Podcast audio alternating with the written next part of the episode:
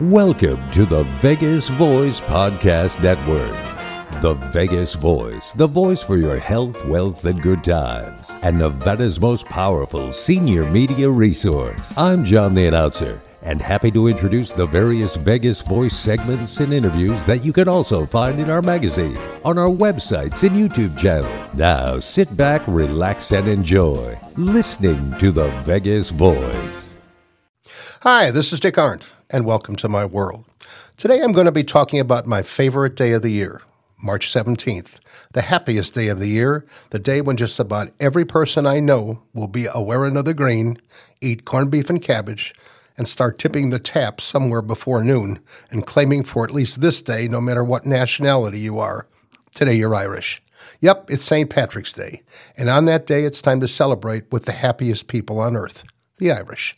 So before my wife and I begin tipping that tap at my favorite spot in Henderson, Emerald Island Casino, joining my good friend and owner Tim Brooks at his annual celebration, I thought, well, before you become Irish today and partake in the celebration, let's take a look back at good old St. Pat and how he became the most famous celebrity of that nation. Some of you might not believe this, but St. Patrick wasn't Irish. He was born in Britain sometime around the end of the fourth century. It's been said that Patrick was taken prisoner for six years at the young age of 16 by Irish raiders who attacked his family estate in England. He worked as a shepherd, was a scared kid, and turned to religion to get himself through each day. And one evening he had a dream that God had spoken to him and told him to leave Ireland. He supposedly walked 200 miles to the Irish coast and escaped back to England, where he had a second dream to become a missionary and return back to Ireland. After 15 years in England, he was ordained a Catholic priest and was sent back to Ireland to convert the pagan Irish to his faith. Patrick turned out to be a pretty good salesman in converting the pagans. He would incorporate Christianity into traditional Irish beliefs, and as the Irish began to see him as one who could relate to them, his successive conversion to Christianity was rapidly accomplished. Perhaps Patrick's greatest working analogy was the use of a sacred Celtic plant called simroy, also called shamrock. Ancient Ireland looked at the shamrock as the rebirth of spring, but Patrick compared the three clovered plant to the Catholic Trinity, the belief that there are three parts in one God the Father, the Son, and the Holy Spirit. Well, it worked. Over the centuries, the shamrock became the symbol of Irish pride in their heritage, and as the English began to seize land from the Irish in the 17th century, the Irish began to wear the shamrock to display their dislike of British rule. But there is some modern day irony. While we think of St. Patrick with the green color of the shamrock, traditionally Patrick is actually associated with the color blue. Although long standing Irish myth is that Patrick one day stood on the top hill with only a wooden staff in hand and banished all snakes from the island. The truth of the matter is, is that that never happened. Irish Ireland never had any snakes to banish. Within two years of Patrick's arrival in Ireland, almost the entire island was completely Christian in their religious beliefs.